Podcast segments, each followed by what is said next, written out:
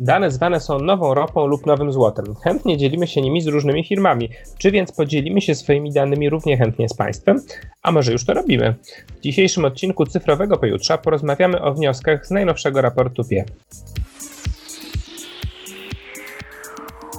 O raporcie, czy chcemy dzielić się prywatnymi danymi, porozmawiam ze współautorami koncepcji badania, które posłużyło nam jako podstawa do napisania raportu. Moimi gośćmi są dzisiaj Alek Tarkowski, czyli do niedawna prezes Fundacji Centrum Cyfrowe, a teraz dyrektor Fundacji Open Future, e, i Jan Zygmuntowski, do niedawna prezes Fundacji Instrat, e, a obecnie wykładowca Akademii Leona Koźmińskiego. Dzień dobry. Dzień dobry. Cześć, dzień dobry. Ziemku. Słuchajcie, w ostatnią środę, czyli 14 kwietnia, bo, bo też o różnych porach możemy i różnego dnia różne osoby mogą odsłuchiwać ten podcast. 14 e, kwietnia odbyła się premiera raportu połączona z debatą, e, który jednym z uczestników był Alek. To nagranie jest dostępne na kanale YouTube'owym. Będziemy starali się nie powtarzać z tamtą debatą, natomiast pewnie trochę wątków tych samych się przewinie. E, tak czy siak zainteresowanych tych tematem już teraz odsyłam na nasz kanał YouTube'owy Polskiego Instytutu Ekonomicznego, gdzie całe to nagranie jest dostępne wraz z prezentacją raportu. I dodam jeszcze na początku, e, nim zadam Wam pierwsze pytanie, że e, autorami, współautorami raportu, jednym z autorów też jestem ja, e, są Ignacy Święcicki, Agnieszka Wincewicz-Price i Paweł Śliwowski. No to możemy zaczynać i zacznij, zaczęlibyśmy może od podstawowej kwestii. Takiej pytanie dla początkujących, czyli dlaczego w ogóle my rozmawiamy o danych, dlaczego, dlaczego tym się interesujemy, dlaczego dane są tak we współczesnym świecie ważne. Janku? Dzięki za to pytanie i za zaproszenie do, y, do podcastu. Y, jeśli chodzi o, o to, dlaczego dane są tak ważne, no to y, w, we wszystkich systemach telekomunikacyjnych, wszystkich systemach informatycznych, jedną rzeczą są oczywiście jakieś protokoły, platformy, aplikacje, czyli taka infrastruktura, no ale drugą jest to, co jest przesyłane i to są właśnie dane. I teraz, czy one będą służyły nam do wykonania transakcji, zidentyfikowania nas jako klienta, konsumenta, użytkownika i tak dalej, e, czy posłużą do budowy nowych produktów albo usług, na przykład e, e, trenowania trenowa- uczenia maszynowego, trenowania sztucznej inteligencji, no za każdym razem ta, ta dana pojawia się znowu jako jakiegoś rodzaju zasób. To jest oczywiście bardzo dyskusyjne, czy to jest zasób w rozumieniu towaru, tak, i raczej, raczej nie, raczej jest to swego rodzaju taki zasób, no, trochę objęty prawami własności, e, takimi, e, tak, takiej osobistej, czyli nasze dane osobowe, tutaj jest kwestia prywatności, a trochę możemy je traktować jako taki wspólny zasób i to jest właśnie coś, co, co zresztą w tym, w tym raporcie trochę ten styk właśnie badaliśmy. Ja bym jeszcze do tego dodał, no. Że tych danych jest po prostu nie tylko coraz więcej, ale opisują one, dotyczą niejako coraz większej części rzeczywistości. W XX wieku też były dane, tylko na przykład, nie wiem, były to dane statystyczne zbierane raz na rok i nie o wszystkim. A teraz ci sami ludzie są opisywani po prostu przez niezliczone aplikacje, niezliczone procesy, niezliczone czujniki e, i też masę rzeczy, które wcześniej nie opisywaliśmy danymi, e, nagle mają postać e, bogatych danych. Ja bym w ogóle z, z, w sumie też doprecyzował, bo dane to jest oczywiście strasznie szeroki temat. Ja zadałem takie bardzo szerokie pytanie. W tym przypadku i w tym raporcie nam chodzi o te dane e, prywatne, dane o nas jako obywatelach, czy tam jako o, o, ludziach. Natomiast oczywiście dane są też ogromny zasób danych przemysłowych, które są związane z funkcjonowaniem e, różnego rodzaju maszyn i urządzeń, e, więc jest bardzo dużo różnych danych i tych danych osobowych, o których najwięcej chyba słyszymy w mediach, tych związanych z z, RODO e, i danych, które nie pozwalają na, na zidentyfikowanie nas, ale związanych z nami. No i bardzo dużo danych niezwiązanych w ogóle z, z, z ludźmi, tak? czyli, czyli danych związanych chociażby, chociażby tych danych przemysłowych. Ale to może w takim razie już do, do, bliżej do tego naszego, do, do naszego badania, chciałem Was zapytać, e, e, co Was w ogóle skłoniło do zaangażowania w ten nasz projekt? E, byliśmy razem zaangażowani w tworzenie tego kwestionariusza, potem już tworzenie raportu było po, po stronie naszego instytutu, natomiast, natomiast razem zastanawialiśmy się nad tym, jak ludzi pytać i o co pytać. Dlaczego w ogóle Waszym zdaniem tego rodzaju badania są potrzebne? Alku tu się włączy moja perspektywa socjologiczna. Y, mnie po prostu bardzo interesuje, co ludzie myślą o danych, o danych o nich, o danych, które tworzą, o danych, które są wykorzystywane, bo uważam, że masę dyskusji o danych jest dosyć abstrakcyjna. Rozmawiam o jakichś systemach danych, algorytmach, strukturach, infrastrukturach, e, a na koniec te dane, jeśli są to dane osobowe, są generowane przez ludzi i dosyć mało wiemy e, umownie, jak oni się z tym czują e, i dlatego uważam, że to badanie było w Polsce pod pewnymi względami przełomowe i też niezbędne, właśnie żeby zrozumieć taki ludzki wymiar sprawy. Myśmy dużo się zastanawiali, pamiętam, nad tym, jak, jak to formułować te pytania, i było takie, takie mocne napięcie pomiędzy mm, bardziej wchodzeniem w głąb różnych tematów, a takim, taką obawą, że i tak y, trochę respondenci nie zrozumieją tych pytań, bo, bo to pojęcie danych jest dosyć abstrakcyjne i w ogóle pojęcie jakiegoś zarządzania tymi swoimi danymi i poczucia kontroli nad tym. Y, jakie macie wnioski może z tego, z, z, z tego badania? Na ile jak, jak to można interpretować? Bo, bo myślę, że to, to jest trochę otwarte pytanie, na ile, na ile respondenci odpowiadają na te pytanie świadomie, waszym zdaniem to może ja szybko dodam do tego, co mm. mówiłem. Ja bardzo wierzę w ten ludzki wymiar. Chciałbym go widzieć, ale nie wiem, czy on istnieje i to badanie to pokazuje. To jest duży problem ze stosowaniem takich zwykłych, tradycyjnych metod, jak sondaż, e, do złożonych problemów. E, I to badanie trochę bardzo mi się podoba, że w raporcie jest o tym uczciwie mowa. No 30% ludzi nie potrafi odpowiedzieć na te pytania i fajnie, że nie zmyślają. I, mm, I, jest to jakiś problem, ja się nie dziwię. Myślę, że e, dla przeciętnego Polaka to jeszcze to było badanie internetowe, więc nawet do części takich, że tak powiem, wykluczonych cyfrowo osób nie, dotarli, nie, do, nie dotarło to badanie. To są kompletnie abstrakcyjne pytania mimo że włożyliśmy dużo pracy w, że tak powiem, ich usability, żeby były one zrozumiałe i to wydaje mi się nam się udało, niemniej pytamy o rzeczy po prostu z kosmosu. Jednocześnie przy, tym, jednocześnie przy tym, że te 30% rzeczywiście w tych różnych pytaniach, tak, niezależnie od branży czy, czy sektora, prawie zawsze te 30% mówiło trudno powiedzieć. Ja to jednak widzę też trochę, nie, nie tyle nawet, że nasze, że takie czy inne pytania mogłyby lepiej to złapać, ale że cały czas y, Polacy widzą, że to właśnie w tych szczegółach technologicznych może być i szansa, i zagrożenie. I zauważmy, że na przykład w badaniach takich socjologicznych często wychodzi, że mm, ze wszystkich powiedzmy rodzajów zaufania w Polsce akurat jest bardzo duże zaufanie do technologii na tle krajów europejskich. I wydaje mi się, że to trochę to oddaje, że wbrew temu, jak niektóre media pokazały wyniki tego raportu, tak, że y, zaledwie tam 40%, czy mniej niż połowa Polaków chciałaby się dzielić, no tak, tylko że ci, którzy skrajnie nie chcą, to jest jeszcze mniejsza grupa, a tak naprawdę ta, która jest dosyć dużą, te 30%, Tą sporną to jest grupa, która mówi trudno powiedzieć, dajcie mi więcej informacji, powiedzcie mi, co z tego będę miał. I to moim zdaniem jest taka perspektywa, że rzeczywiście trzeba, y, trzeba jeszcze edukować i budować świadomość, ale też y, nie robić tego właśnie takimi sloganami prostymi y, i to ani czy to będzie Google, czy to będzie agencja jakaś państwowa, jeśli to będą proste slogany, to to się nie uda. To muszą być jednak, to musi być konkretna oferta i wtedy ludzie się tym zainteresują i będą skłonni brać udział. Tak, ja się zgadzam, że to badanie pokazuje, że jest taka grupa ludzi, dla których to są już zrozumiałe rzeczy i oni są gotowi na te pytania e, odpowiadać, czym chcesz się dzielić, czy chcesz się dzielić. I to jest taki nowy wymiar jakby umiejętność posługiwania się technologią. Kiedyś, e, e, gdy w badaniach europejskich sprawdzano poziom kompetencji, to pytano, czy umie pan otworzyć folder albo go skopiować.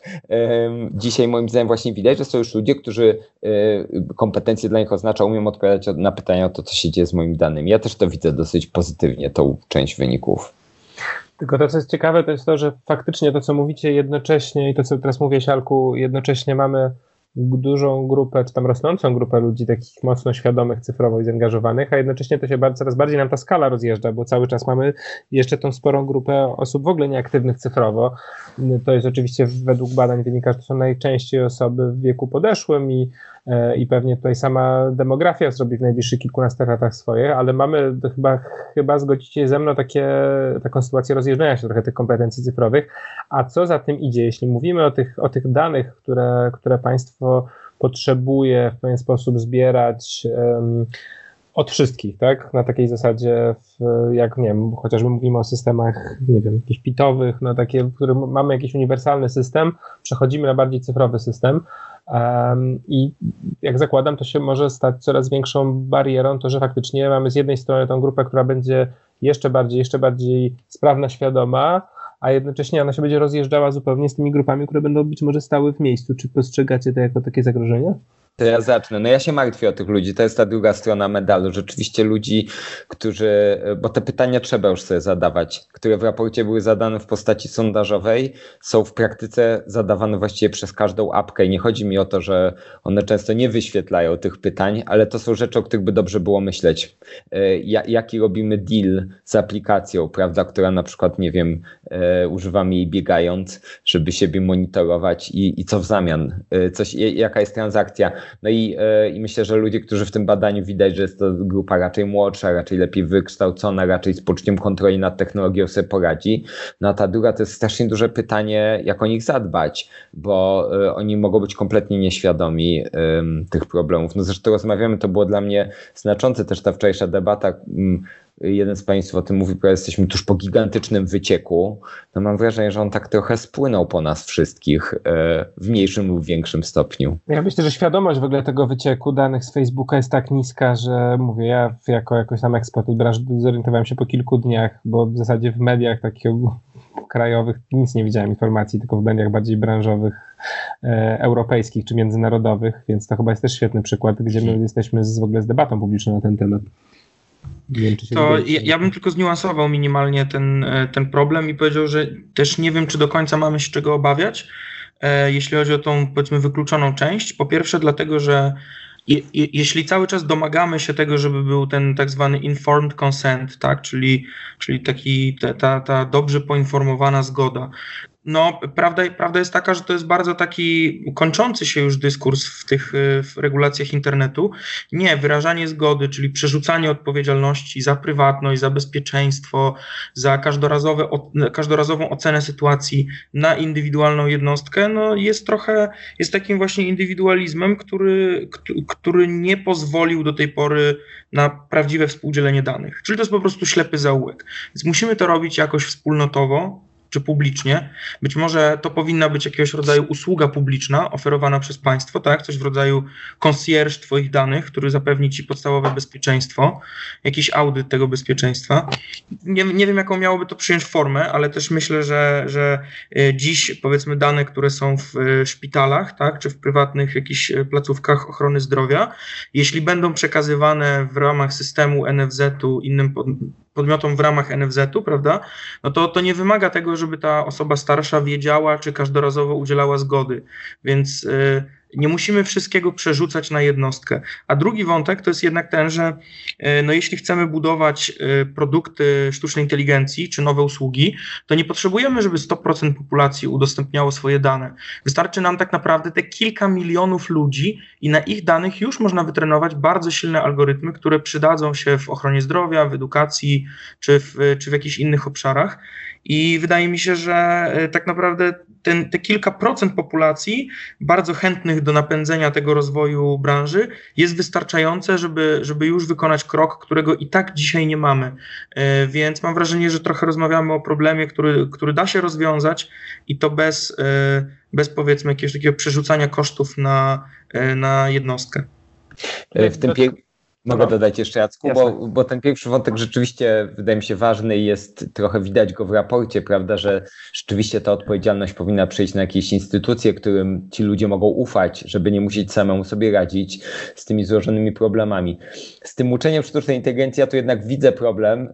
Yy, hasło nowe formy wykluczenia cyfrowego się jawi. No jednak jedno, o co musimy zadbać, to umownie że jeśli nauczymy sztuczną inteligencję na e, parametrach zdrowotnych 30-latków, bo nam wypadli z próby 80-latkowie, bo nie rozumieją o co chodzi, nie mają telefonów i tak dalej, no to będziemy mieli skrzywione y, dane i w rezultacie na przykład apki, które po prostu nie adresują dobrze potrzeb tych ludzi starszych. Ale to oczywiście można rozwiązywać.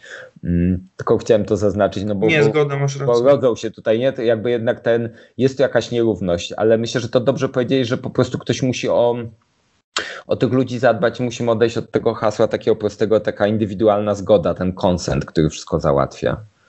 Tak, tu mi się wydaje, że są dwa ważne wątki, o, o które Was chciałem zapytać z tego, co mówiliście. Jeden to są oczywiście te zgody i, i jakaś tam chyba pułapka, w której się znaleźliśmy z, z, z RODO, to chyba się zgodzimy z tymi, szczególnie w Polsce, z tymi, z tymi dziwacznymi konstrukcjami zgód, które bardziej odstraszają niż, niż coś objaśniają. Ale to, jest, to, to, to jeszcze zostajemy na boku, ale, ale właśnie wydaje mi się, że to jest też ciekawe pytanie. Ja zadałem na samym początku, w, w zapowiadając naszą rozmowę, pytanie o to, czy, e, czy się podzielimy danymi, a może już to robimy. Bo z, te, z tego, co mówiłeś, Janku, jak rozumiem, to to, co proponujesz, no to, że może zamiast wypytywać wszystkich i, i, i, i wrzucać ten, ten wysiłek związany z podejmowaniem decyzji, e, państwo jest w stanie przekazać te, te, te, dane i operować te, te dane, rozumiem, jakoś, yy, jakoś za nie wiem, właśnie wspólną zgodą, w, nie wiem, jako formułę, bo, bo tutaj wydaje mi się, że, że jest, dotykamy takiego napięcia pomiędzy z jednej strony państwo, które się dogaduje z dużymi korporacjami, to co widzimy chociażby NHS z, z Googlem, takie spory do, dotyczące przekazywania tych danych medycznych Google'owi na potrzeby doskonalenia tych usług medycznych, ale jednak przekaz, przekaz dane są przekazywane Google'owi, czyli jakby to, to państwo, które się dogaduje za plecami obywateli z dużymi korporacjami, jakoś tam je wzmacniając, a z drugiej strony jest ten model rzeczywiście, że to państwo ja to trochę tak widzę, ale może to jest zupełnie sztuczny, sztuczny poziom, sztuczny dualizm. To jest to państwo, które się próbuje z tymi obywatelami dogadać, wytłumaczyć i, e, i zrobić to po swojemu i, i nie robić tego właśnie tak za plecami e, z tymi danymi, no tylko wtedy się spotyka z tą ścianą niewiedzy, niezrozumienia, braku zaufania i temu, że się odbijamy od tego, że po prostu ludzie nie chcą się podzielić z państwem, a z aplikacją prywatną się podzielą, bo ona tak to przedstawi, że, że w ogóle nie będziemy widzieli, że się dzielimy danymi, a, a poza tym dostaniemy za to bardzo fajną fajną aplikację. Czy widzicie, że to jest faktycznie taki podział na, na dwie opcje, czy jest to zupełnie sztuczne, e, sztuczny podział i, i faktycznie istnieje jakaś droga po środku? To przepraszam, tym razem ja zacznę, bo to jest temat, który rzeczywiście bardzo mnie tam angażuje. Wiesz, yy ten projekt wspólnicy danych, nie? czyli nowej instytucji e, takiej publicznej, która właśnie zarządza tymi danymi w imieniu obywateli i przede wszystkim służy do poprawy usług publicznych, e, ale też powiedzmy rozwoju tego ekosystemu AI w taki sposób, no nie wiem, etyczny, inkluzywny, e, to jest rzeczywiście jakaś taka odpowiedź. To jest oczywiście w pewnym sensie pusta znacząca, nie? W sensie ta wspólnica danych jest jakimś, jakimś przynajmniej moim badawczym celem, natomiast dopiero teraz przez obserwację rynku, rozmowę z, z innymi ludźmi z branży, dowiadujemy się może, jak to zrobić, żeby rzeczywiście mm, ten projekt się udał. Wydaje mi się coraz bardziej, że masz rację, że ta druga, drugi, drugi ten kierunek, o którym powiedziałeś, że to jest tak naprawdę projekt w pewnym sensie polityczny. W sensie nie mówię, że polityczny w rozumieniu startujemy w wyborach e, na, na kanwie wspólnicy danych, tylko projekt polityczny w tym rozumieniu, że Zobaczmy, co się stało przy, teraz przy, y, przy spisie powszechnym gusowskim. Od razu się odezwała cała masa różnych grup, które uważają, że to pytanie jest złe, a tamto powinno być inne. Są często marginalne rzeczy, ale dla tych grup symboliczne. I teraz jaką siłę mogłoby mieć państwo, które wchodzi w partnerstwa z bardzo szerokimi grupami, z Rzecznikiem Praw Pacjentów, z towarzyszeniami lekarzy, z różnego rodzaju innymi takimi e, branżowymi grupami, pyta je o zdanie, pyta je, jak powinniśmy to zrobić, Przykładowo, co zresztą w raporcie fajnie ujmujecie, czyli ta ekonomia behawioralna. Co jeśli byśmy zrobili, że tak naprawdę dane są defaultowo dzielone, a możemy robić opt-out ludzi, tak, czyli wyłączać się z dzieleniem danych z jakichś grup na przykład. No to wtedy możemy mieć tak, że pewne grupy mm, jakieś tam e, społeczne będą mówiły, OK, to w naszym pakiecie wyłącz opcje od 1 do 3, czyli na przykład duże firmy, tak?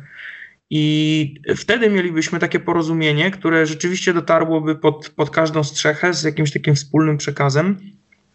I to jest chyba e, kierunek, w którym e, w niektórych obszarach państwo polskie zaczyna już iść i nie tylko polskie, czyli taki kierunek współzarządzania publicznego. To jest e, coś, co na przykład teraz na rynku dronowym badam i rzeczywiście tam to wychodzi. Tylko tu mówimy o trochę jednak innej skali i dlatego to jest problem, wyzwanie e, o charakterze nawet politycznym. Nie? Naprawdę taka nowa umowa społeczna w pewnym sensie. I może tu warto dodać jest pytanie, czy nasza administracja publiczna sobie z tym poradzi. Uważam, że mamy y, jakby jeden przykład dokładnie ilustrujący to, o czym mówimy, który niejako został w Polsce przespany. Jest to przykład edukacji. W zdalnej edukacji nagle znacząca część polskich dzieci uczestniczy w komercyjnych, pracuje na komercyjnych platformach z bardzo dużymi mechanizmami obracania danymi e, i powinna być jakaś debata publiczna. To jest też kluczowa rola instytucji edukacji, prawda? Edukacja jest obowiązkowa, żeby znaleźć model, w którym korzysta się prawdopodobnie być może z tych usług komercyjnych. Ja bym wolał myśleć o usługach publicznych, no ale umówmy się, to jest jakaś pewnie moja fantazja, żeby były te alternatywy edukacyjne, e, choć bardzo bym na to liczył. No i nie widać w ogóle nawet cienia dyskusji o tym, e, że jest tam jakiś obieg danych, jak się wszyscy z tym mamy, co się z tymi danymi dzieje. E, co mi trochę ilustruje wyzwania z tym, o czym Janek mówi. Tak, to w ogóle jest taka ciekawostka, bo myśmy w zeszłym roku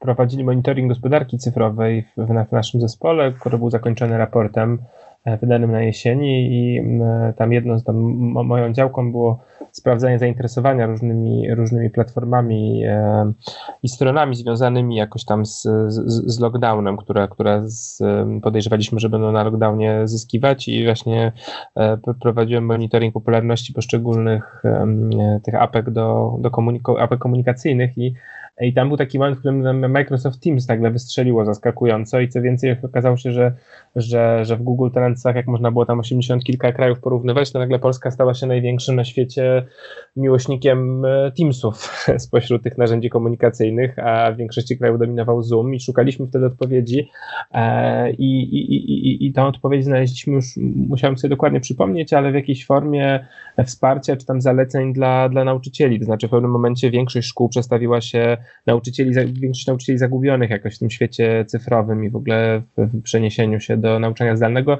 nagle przestawiała się na te Teamsy i okazało się, że w związku z tym no, pół Polski korzysta z Teamsów, bo, bo, bo, bo, bo pół Polski siedzi na, na lekcjach zdalnych i to jest rzeczywiście świetny przykład tego, o czym mówiłeś, tej ogromnej skali, jaką, jaką państwo generuje w niektórych obszarach, między innymi edukacyjnych, gdzie kilka milionów e, młodych obywateli Rzeczypospolitej e, korzysta z tego systemu i, i z narzędzi, które ten system mu narzuca, czy też e, czy też proponuje. A jak chciałem Was o te, o te poprzednie pytanie zapytać, jak Waszym zdaniem powinno, powinny wyglądać te, te zgody i ta rozmowa o tych, o tych danych, bo e, to się przewijało, znaczy tak, to też dodam oczywiście, odsyłam wszystkich zainteresowanych do raportu, ale w naszym, w naszym raporcie robiliśmy taki mm, eksperyment, e, porównując różne ramowanie tych, e, tych pytań, czyli inny sposób formułowania potencjalnych korzyści. Tam wyszło na to, że w zasadzie niezależnie od tego, czy odwołujemy się do korzyści bardziej prywatnych, czy bardziej wspólnotowych, to, to zainteresowanie dzieleniem było podobne. O tym wczoraj też była dyskusja,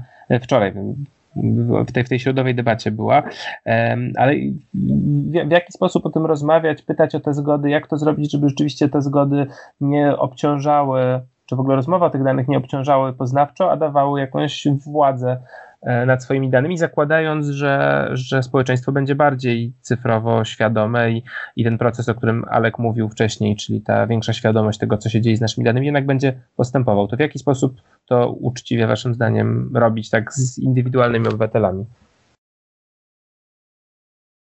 To nie wiem, kto, kto z Was. Prze, przegadałem trochę e, w Janku, nie wiem, czy masz jakąś opinię. Mhm. Jak to uczciwie robić? No, na pewno wydaje mi się, że po prostu nie tylko, nie tylko badać i nie tylko, y, nie tylko jakby patrzeć tak ilościowo, ale zacząć to jakościowo sprawdzać. Tu taki minimalny y, y, temat sporny z tym raportem, na przykład, nad którym się bardzo zastanawiałem, kiedy go czytałem. Jest taki fragment, gdzie zauważamy, że jeśli spojrzymy demograficznie, kobiety są mniej skłonne do dzielenia się danymi lokalizacyjnymi niż mężczyźni. I raport interpretuje to na przykład y, y, w, w, taki sposób, że y, no, mężczyźni częściej są kierowcami i w związku z tym mają więcej do czynienia z GPS-em i z mapami, więc pewnie chętniej dzielą się tymi danymi. I czysto testowo w kilku różnych rozmowach dosłownie ten sam problem odbijałem od, od moich znajomych kobiet i za każdym razem słyszę, że no nie, to przecież to jest oczywiste. Nie chcemy dzielić się danymi, ponieważ to nie jest dla nas bezpieczne. W sensie jednak bezpieczeństwo związane z lokalizacją, czyli bezpieczeństwo fizyczne, mhm. jest jednak inne w tych, w, tych, w tych różnych demografiach. Więc wydaje mi się, że e, coś, co zobaczymy ilościowo, musimy jeszcze bardzo dobrze zrozumieć na poziomie jakościowym. I to samo widać w innym fragmencie, e, gdzie na przykład mamy wykorzystanie danych przez instytucje publiczne do realizacji różnych działań, prawda? I tam jest ten, ten kuriozalny wynik, że wszyscy zgadzamy się na to, żeby na przykład Ministerstwo Kultury brało jakieś dane, czy żeby policja analizowała dane z naszych komunikatorów, czyli żeby czytała nasze wiadomości, coś co brzmi absolutnie orwellowsko. Jest dużo większa zgoda na to, niż na to, żeby Urząd Skarbowy analizował dane z serwisów aukcyjnych, żeby łapać oszustów, co przecież się dzieje, bo na bieżąco na przykład takie Allegro jest skanowane przez KAS, y, żeby sprawdzać y, i ograniczać karuzele VAT-owskie, więc to już się działo przez ostatnie lata, a jednak znajduje to dużo mniejsze poparcie, bo ludziom się wydaje, że Urząd Skarbowy prawdopodobnie będzie ich ścigał na tym Allegro za coś. Więc znaczy, wydaje ja mi się, że... skoryguję, tylko hmm? przepraszam, ci wejdę słowo dla naszych słuchaczy, to nie jest tam zdecydowanie większe, tam te różnice nie były takie duże, bo ja tak sobie spojrzałem na ten wykres, e, osoby, które pozytywnie oceniają te kontrolowanie komunikatorów przez policję, to jest 37% przy 30 tam przy 29% negatywnie, więc to jest powiedzmy pół na pół, ale faktycznie jest to istotnie więcej niż w przypadku e, Urzędu Skarbowego, gdzie 24% ocenia pozytywnie e, e, analizowanie danych z serwisów akcyjnych. Więc no, jest to różnica, ale nie jest aż tak, aż tak wielka. Tak, tak, tak, ale to jest prawie 50% różnica, a mówimy jednak w jednym przypadku o hardkorowej inwigilacji, a w drugim przypadku mówimy o działaniach, które KAS robi od lat już w tym momencie, żeby zamykać karuzele VAT-owskie, więc wydaje mi się, że y, znowu y, na poziomie abstrakcyjnego hasła o dzieleniu danych y, to mm, ludzie się mogą zgodzić, nie zgodzić, ale dopiero jak się zejdzie na poziom konkretnych use case'ów, to trzeba ludziom tłumaczyć, co tak naprawdę jest przetwarzane, w jaki sposób, a więc tylko oczywiście nie z zawiłymi regulaminami, ale w, w, jasny i klarowny sposób, co w związku z tym ci grozi lub nie, albo jaka jest szansa, bo zauważmy też, że z, innej, z innego jeszcze fragmentu raportu, e, osoby, które częściej korzystają i są bardziej świadome e, cyfrowych e, narzędzi, są częściej podatne też na ataki, tak? Deklarują, że częściej miały do czynienia z jakiegoś rodzaju na przykład atakiem hakerów i jednocześnie nie zmienia to ich nastawienia, są bardziej chętne do dzielenia się danymi, więc być może nawet dobre informowanie o ryzykach, czy nawet jak zauważyliśmy w tym badaniu, e, zetknięcie się z ryzykami przy rosnącej świadomości dalej e, wpływa pozytywnie na to dzielenie. No tu można postawić po prostu test, te, te, też tezę o tym, że część osób nie ma świadomości, że jest ofiarą ataku hakerskiego, więc już nie pamiętam, czy to nawet się pojawiło w naszym raporcie, ale, ale to też chyba jest jedno, jedno z wytłumaczeń. To rzeczywiście, y, Janek, brzmi trochę paradoksalnie i sugeruje, że ludzie może nie do końca racjonalnie podejmują te decyzje. Ja tak to trochę widzę, może się po prostu okazuje, że te normy takie codzienne są zaskakujące, bo rzeczywiście ludzie powinni się y, przejmować y, nadzorem nad ich komunikatorami, a potrafię sobie wyobrazić, że oni po prostu myślą, że te komunikatory to nie ich dotyczą, a skarbówka to jest takie realne ryzyko. No bo rzeczywiście było to badanie, które trochę ich pytało, takie bardzo praktyczne wyważenie pewnego y, kontraktu. Ale to i tym bardziej potwierdza moim zdaniem słuszność tego, co wcześniej mówiłem, mówiłeś, że, że tu jest kwestia, po prostu to musi być przestać być wątek takich indywidualnych decyzji, a trochę taki model nam wrzuciło RODO i przechodzimy powoli do myślenia, że są to y, jako dobro zbiorowe, y, więc y, potrzeba dobrych instytucji zaufanych, które mogą tym zarządzać y, i które też mogą edukować. To oczywiście moglibyśmy długo rozmawiać o tym, jakie te instytucje powinny być. Bo ja też tak czuję, to się przewijało wczoraj, e, tutaj w środowej dyskusji e, dookoła raportu, wątek zaufania, że ja, ja odbieram szczerze powiedziawszy to pytanie o, o, o to może skłonność do dzielenia się danymi z bardzo różnymi instytucjami publicznymi, że to nie jest o tyle pytanie o jakieś świadome analizę właśnie tego, czy tam, nie wiem, ryzyk, korzyści z tym związanych, tylko bardziej taki ranking po prostu zaufania i, e, i wydaje mi się, że to jest trochę taka sytuacja, w której ankietowany jest w stanie w pewien sposób dać przytyczka instytucji, na którą się jakoś naciął, bo był kiepsko obsłużony, bo miał poczucie, że on jakoś gorzej działa i że być może po prostu jest tak, że większość y, ankietowanych ma jakieś pozytywne doświadczenia z policją, niezależnie od jakichś tam politycznych sporów i, e, i działań, działań prewencji, ale po prostu, że policja no to nam na co dzień pomaga nie wiem, znalazła złodzieja naszego roweru i tak dalej, pomogła nam w codziennej sytuacji, a Urząd Skarbowy to jest ten urząd, do którego trudno się dodzwonić, trudno, trzeba wystać długo w kolejce, a potem jest jeszcze niemiła pani, która, która mówi nie, niezrozumiałym językiem, mimo że to jest po prostu taka forma jakiegoś takiego głosowania za pośrednictwem tego okazywania bądź nie zaufania do dzielenia się danymi. Znaczy, bo to jest bo, bo moje pytanie chyba już na sam koniec do Was. Czy da się w ogóle w tej logice rozmawiania o danych i o instytucjach publicznych um, uciec od tego po prostu tego mechanizmu w którym te dane mogą być taką pewną walutą, którą po prostu obywatele są w stanie e, nagradzać bądź mścić się na instytucjach, które lubią bądź nie lubią. I to zupełnie niezależnie od tego, czy te dane są, e, stanowią dla nich ryzyko, potencjalną korzyść, korzyść dla całego społeczeństwa, ale że to po prostu jest taka sytuacja, w której ten obywatel, który czuje, że na co dzień on nie ma dużo do gadania poza wyborami, to on jest w stanie po prostu nagrodzić albo ukarać jakąś lubianą bądź nielubianą instytucję. To jest bardzo ciekawa teza, ja o tym tak nie pomyślałem, bo raczej mi się wydało, że całokształt jest taki, że ludzie na koniec myślą o tym jako o jakimś zarządzaniu ryzykiem. Ale możliwe, że masz rację, bo tak jak rozmawiamy, mi się wydaje, że to jest bardzo wszystko o transakcjach i to fajnie to badanie pokazało. Tam wychodzą paradoksy, że na przykład ludzie nie widzą różnicy, czy cel będzie publiczny, czy prywatny, ale niemniej rzeczywiście krążymy wokół jakichś pytań, co dostanę w zamian.